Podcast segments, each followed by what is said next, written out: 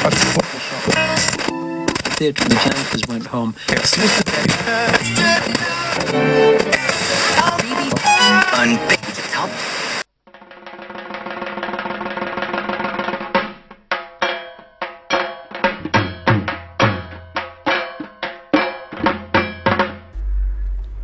नमस्कार आदाब और स्वागत आप सभी का एक बार फिर हमारे पॉडकास्ट पे जिसका नाम है ठाक डी एच ए ए के साइक्लोन से पीड़ित लोगों के लिए दुआएँ और प्रार्थना। ईश्वर आप सभी को स्वस्थ और सुरक्षित रखे।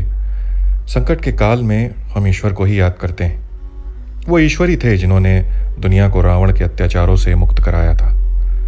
आज भी हम बात करेंगे ऐसे ही रावण की, ऐसी ही एक लंका की। मगर इस लंका की चढ़ाई में सिर्फ़ वानर सेना है श्री राम नहीं है। जी हाँ आज हम बात करेंगे, सीरिया में चल रहे दस साल से गृह युद्ध की, यानी सिविल वॉर की। हम सभी ने थोड़ा बहुत सुना होगा सीरिया के बारे में कि वहाँ क्या टेंशन है। मगर बहुत कम लोगों को यह पता है कि आखिर चल क्या रहा है वहाँ। आंकड़े, यानी स्टेटिस्टिक्स सुनकर दिल दहल जाएगा आपका। पिछले दस सालों में पाँच लाख लोग मारे जा चुके हैं, जिनमें से बारह हज़ार बच्चे हैं। करीब दो लाख लोग लापता हैं। पाँच करोड़ रेफ्यूजी आसपास के देशों में घूम रहे हैं, स्ट्रगल कर रहे हैं। डेढ़ करोड़ लोग रोज़ाना खाना नहीं जुटा पाते और पचास लाख बच्चे भुखमरी का शिकार हैं। और यही नहीं, करीब एक हज़ार डॉक्टर मारे जा चुके हैं मेडिकल कैंप्स में। तो आज की कथा है मोशे फरजत की, जो सीरिया की सेना में कार्यरत था। मतलब आर्मी में था। और अपनी फैमिली के साथ खुश था। अपनी बीवी और अपनी आठ साल की बच्ची। मगर 2011 में सब बदल गया। हुआ यूँ के सीरिया के अरब कम्युनिटी ने एक शांति जुलूस निकाला। मार्च 2011 में डेरा शहर में। यह वही शहर है जहाँ मोशे की फैमिली भी रहती थी। तो जब शांति जुलूस डेरा के सड़कों पर चल रहा था तो उन्हीं के बीच मोशे की बीवी और आठ साल की बच्ची भी थी, जो शायद बाज़ार गए हुए थे और घर वापस लौट रहे थे। वहाँ के प्रेसिडेंट और हमारे आज के रावण, बशर अल असद, को यह जुलूस पसंद नहीं आया।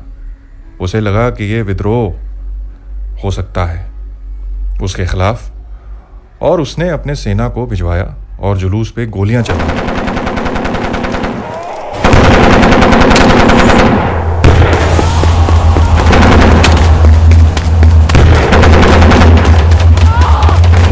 और इस हादसे में कई लोग मारे गए, जिसमें मोशे की बीवी और बच्ची भी शामिल थे।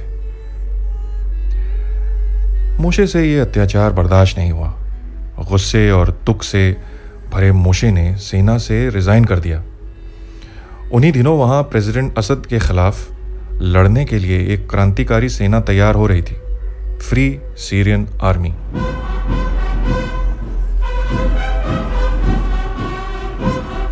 मोशे ने प्रेसिडेंट असद से बदला लेने के लिए फ्री सीरियन आर्मी ज्वाइन कर ली। और जुलूस पे चलाई गई गोलियों के जवाब में, ठीक चार महीने बाद फ्री सीरियन आर्मी ने जवाबी कार्रवाई में प्रेसिडेंट असद के सेना पर अटैक किया। काफ़ी गोलीबारी हुई।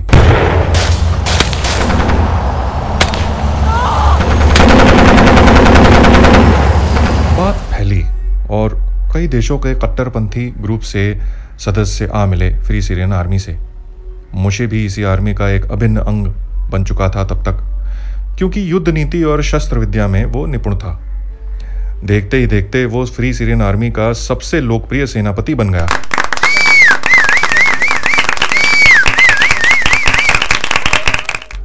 मगर ज़िंदगी उजाड़ थी सभी सेनानियों की। छुपते फिरते थे खंडरों में अंडरग्राउंड गटर में दाल रोटी शहर के निवासी खिला देते थे। अब हालात को देखते हुए ईरान ने अपनी सेना भेजी प्रेसिडेंट असद की मदद के लिए, ताकि फ्री सीनियन आर्मी, यानी हमारी कहानी की वानर सेना को हराया जा सके। तभी उस वानर सेना की आर्थिक मदद के लिए सऊदी ने पैसे भिजवाए। मोशे खुद मिला सऊदी के एजेंट से।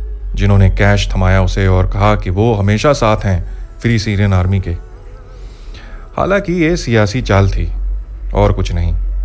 क्योंकि ईरान ने प्रेसिडेंट असद की मदद की थी तो सिर्फ़ ईरान को दबाने के लिए सऊदी के देशों ने क्रांतिकारी फ्री सीरियन आर्मी को पैसे भिजवाने शुरू किए।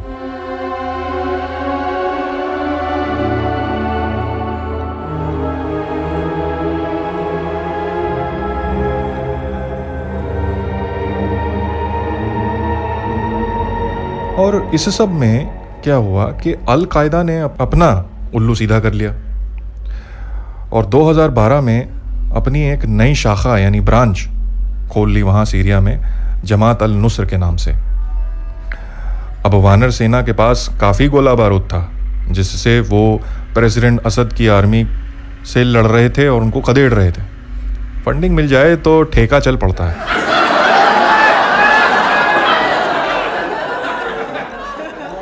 तो ईरान ने फिर दोस्ती का हाथ बढ़ाया, फिर से, और इस बार अपने खूंखार ग्रुप हिजबुल्ला को भेजा वानर सेना को ख़त्म करने के लिए। हिजबुल्ला एक लेबनीज आतंकी ग्रुप है जो ईरान के पैसे से चलता है।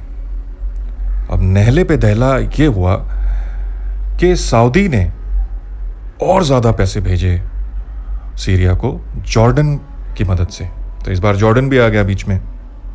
मोशे खुद मिला जॉर्डन के एजेंट से, जो बक्सा भर भर के पैसे लाए थे उसकी वानर सेना की मदद के लिए। मतलब झगड़ा है प्रेसिडेंट असद और फ्री सीनियन आर्मी। मतलब रावण और वानर सेना के बीच में लड़ाई चल रही है और आपस में इनडायरेक्टली लड़ रहे हैं ईरान और सऊदी के देश। मतलब मैं कौन, तू खामखा। आपसी रंजिश को बढ़ावा ना मिले अगर बाहरी ताकतों से तो मसले अक्सर सुलझ जाते हैं। वरना ये मसले चलते हैं सालों साल बिना किसी नतीजे के। जैसे हमारी अपनी सीमा पर चल रहा है मसला सालों से। समझ रहे हैं ना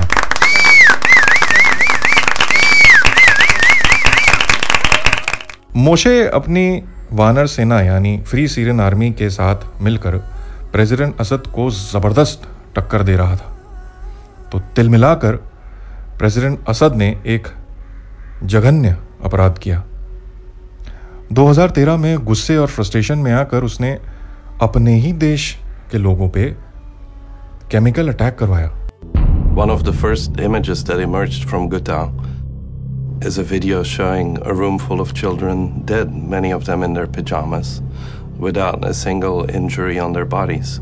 And immediately we knew that this was a crime of a completely different magnitude. The UN investigators were not allowed to assign responsibility for the attack, but they left important clues in their report. They were able to look at the rockets on the ground and establish the trajectory, the direction from which the rockets came.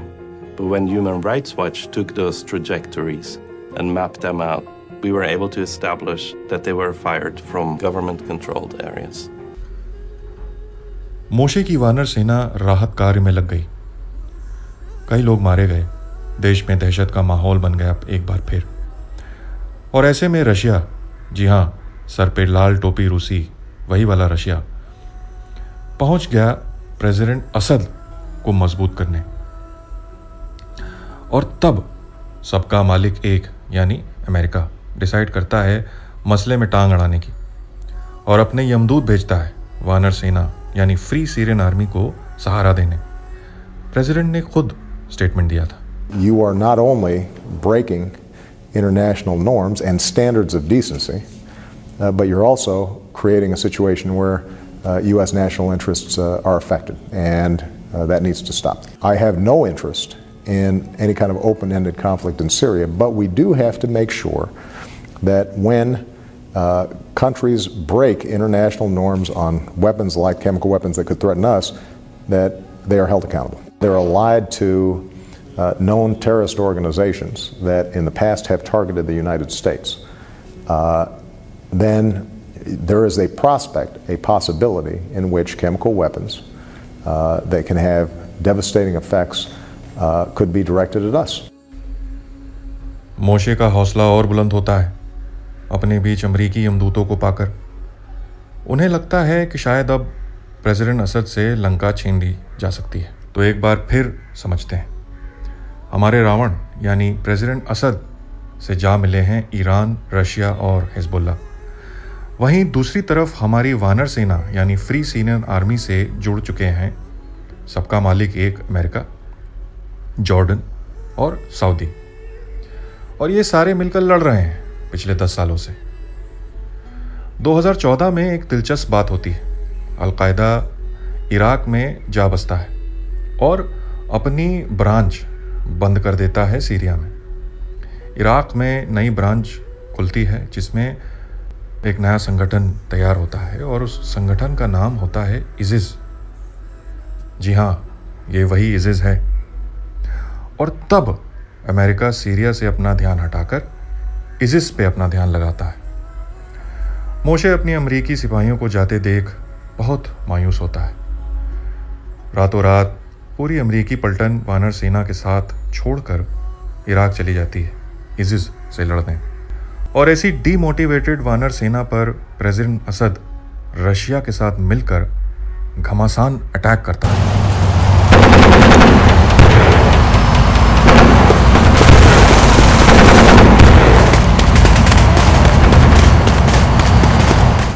खदेड़ देता है वानर सेना को। कई सेनानी मारे जाते हैं। उनमें से एक हमारा मोशे भी था। जी हाँ मोशे शहीद हो गया।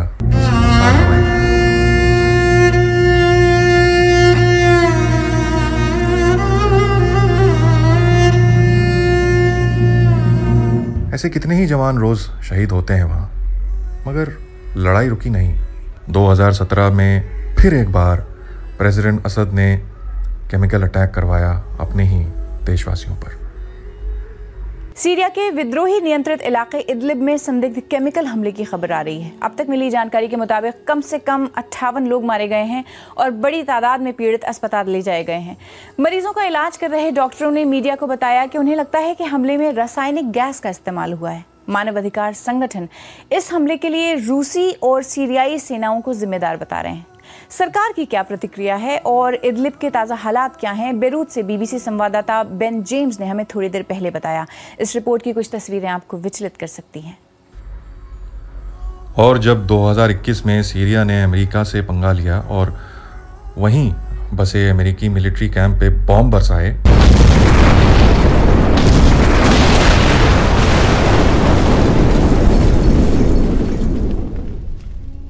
तब जवाबी कार्रवाई में प्रेसिडेंट डोनाल्ड ट्रंप ने मिसाइल्स चलवाई सीरिया के आर्मी कैंप पे। यह पहली बार था जब अमेरिका ने डायरेक्ट हमला किया सीरिया पर।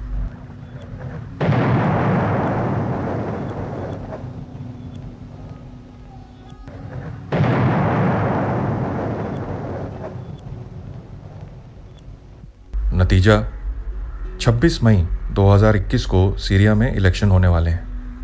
मतलब हमारे रावण, यानी प्रेसिडेंट असद से शायद मुक्ति मिल जाए सीरिया को। मगर हमारे मोशे फर्जत ना होंगे ये देखने के लिए। और ऐसे न जाने कितने वतन परस्त ना होंगे, जो शहीद हो गए पिछले दस सालों में। तो तीन उम्मीदवार तय हुए हैं इस इलेक्शन में लड़ने के लिए। मौजूदा तानाशाह Bashar al Assad Arab organization for human rights के हेड यानी अध्यक्ष महमूद अहमद मेरी, सोशलिस्ट यूनियनिस्ट पार्टी के अब्दुल्ला सल्लुम अब्दुल्ला। हालाँकि अमेरिका और यूरोप ने इसे एक मज़ाक बताया है और कहा है, ऐसे आतंकी माहौल में निष्पक्ष चुनाव कराना असंभव है। इंसानी अहम और लालच की दास्तान सदियों से सुनते आ रहे हैं। रावण मरा नहीं, वो अमर है। हर जगह है। और तब तक रहेगा जब तक लालच, ताकत, सत्ता और अहम का नशा बाकी है इंसान में। अलबत्ता राम अब नहीं आते बचाने। प्रजा को ही विद्रोह करना पड़ता है अपने हक के लिए। मगर राम के बिना वानर सेना करे भी तो क्या करे? दिशाहीन विद्रोही सेना लड़ती तो है, मगर लंका पे जीत मुमकिन नहीं श्री राम के बिना।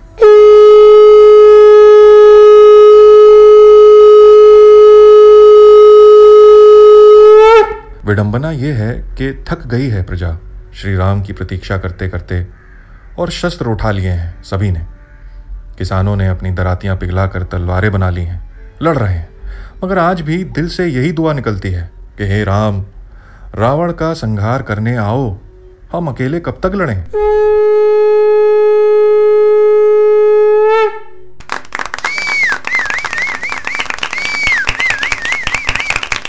आज की चर्चा यहीं समाप्त होती है। दुआ है कि सीरिया में शांति बहाल हो, अच्छाई की जीत हो और बुराई की हार। एपिसोड के राइटअप में ट्विटर अकाउंट्स दिए हैं मैंने और एक लिंक दिया है। उन संगठनों का जो सीरिया को मेडिकल एड पहुंचाते हैं। आपसे निवेदन है कि जुड़िए इनसे और छोटी बड़ी जैसी भी मदद हो सके, मुमकिन मदद जो भी हो सके। वो करें। भगवान भला करे आपका। अब आपका दोस्त और होस्ट तुषार आपसे विदा लेता है। फिर मुलाकात होगी अगले एपिसोड में। तब तक दूरी बनाए रखें और मास्क लगाए रखें। शुभरात्रि, शब बखैर, गुड नाइट।